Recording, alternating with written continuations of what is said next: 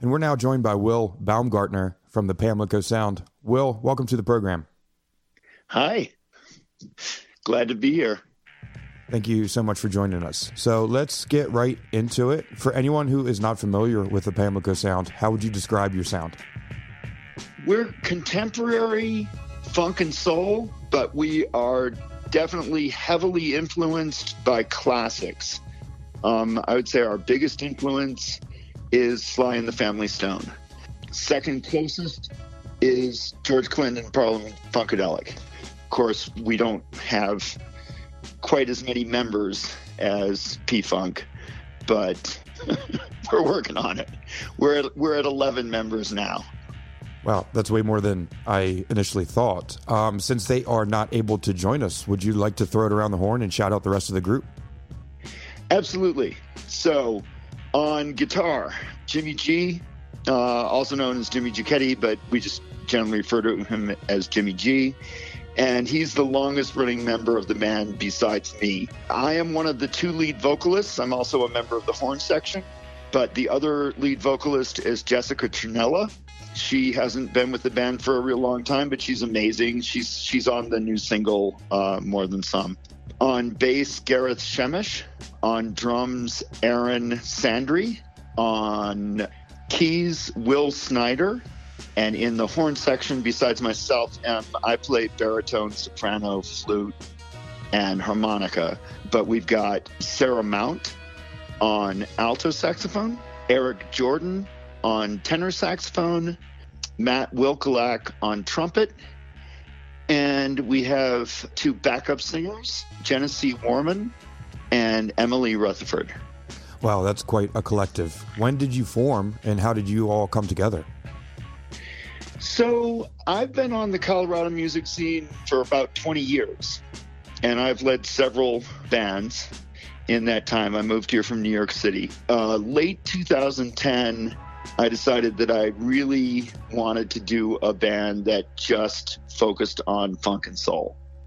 I put together a group of people just through contacts, and and we took off pretty quickly. In two thousand eleven, we headlined the Bluebird and the Fox. Got a lot of attention because we were doing these huge college parties, and they were doing a party a month, and there would be, on an average, like two hundred people coming through that house in the course of a night. And it just happened pretty quickly that people were talking about us all over campus. And that was why the Fox jumped on us, is because they were hearing about us. What we've done is we've consistently built like this super strong local and regional following, and we're hoping to take it national and international ASAP. We keep getting better and better, um, I, I think, and so do, so do our fans. With so many moving parts, how are you able to stay connected as a group and with your fans, given the times we're in right now? Yeah, what a lot of bands have done. We did live streams. Um, we did a socially distanced show at Upslope in September, which sold out, which actually went beyond sold out. And then what I've been doing is just writing a bunch of new material and bringing it into the band. And so we've been, you know, rehearsing every week and preparing to record a new album. You know, it's just been a matter of that we all love what we're doing. Uh, we love this band. We love being a part of this band. We love our fans. And, and we were, you know, not going to let this slow us down, or at least not let it stop us. It certainly hasn't. You briefly men- mentioned it there a moment ago about writing some new material. What are some of the other things you were able to work on as a group in two thousand twenty? I've written like two albums worth of material this summer. So what we're working on now is not really exactly a concept album, but there are several songs that definitely refer to what the world has been going through with the coronavirus. And I, I would say loosely, it still is a sort of concept album because it's there's the general theme running through it is about being strong, being supportive, sticking together in hard times, and so on. So that's, that's a basic theme. I've also written a bunch of songs for an album that's kind of beach themed. The Pamlico Sound is actually a body of water on the Outer Banks of North Carolina, where I'm from. And I have, you know, a lot of memories of growing up on the beach, and and I decided that I was going to do a sort of, uh, I don't know if you're familiar with Parliament's motor booty affair, but my hope is that we can get an album that's anywhere near as good. I mean, if it's anywhere near as good as that album, I'll be like super happy. Definitely be a fun album, and definitely, I mean, but that's that's something that we may not actually get that album recorded until next year. This year we're going to do the one that's that's a little bit less of a concept album, but still, like I said, you know, the theme running through it is um, loosely related to the struggles that the world's been through in the last year.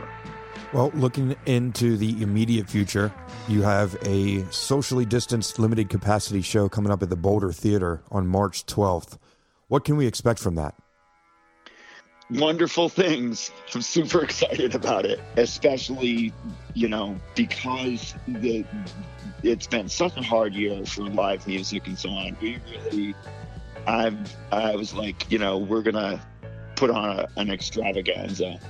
So we're, first of all, it's aside from the show that we did up at Upslope in September, it's going to be the first time a lot of people see us with um, Jessica, our new female lead vocalist, and she's just amazing. She's just an incredibly powerful singer with a great spirit and a whole bunch of fun.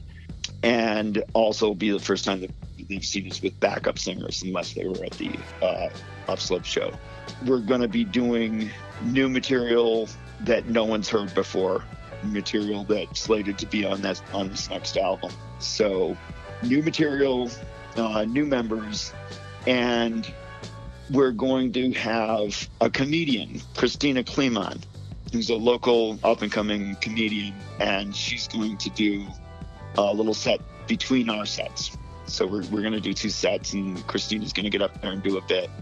So I'm super excited about that as well. It'll be the first time we've had a comedian at one of our shows.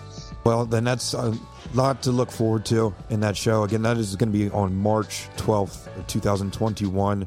There are safety guidelines in place. It will be a limited capacity, socially distanced show. So for more information and, of course, tickets, be sure to check out boulder theater dot com. Uh, Will, to wrap up, let's how about we get into a song we've been talking about more than some a few times. How did the song come together, and what's a little bit about it? It's actually a song that I wrote a while ago, um, and then I kind of shelved it. It sounded a little bit too much like um, uh, Buddy Holly's Not Fade Away, and I thought, you know, let me see if I can rework that. And so I actually changed it into, it didn't have that Bo Diddley beat anymore. It didn't have that feel. I changed it into uh, something that, that to me sounds like kind of a late sixties, early seventies, funky soul, upbeat party tune. And the lyrics are referring to how people want to kind of, they have an ideal person that they think they're going to be in a relationship with, and they want these various parts put together into the perfect person. And of course, that's not how relationships work. You love a person for everything they are, including the parts that don't fit your ideals. And so it's a play on words, a play on the old phrase that something is more than the sum of its parts. And I also, when I had originally written it, didn't have uh, a part for a female vocalist. And so I wrote these answer lines where I'll sing a line and then she sings a line.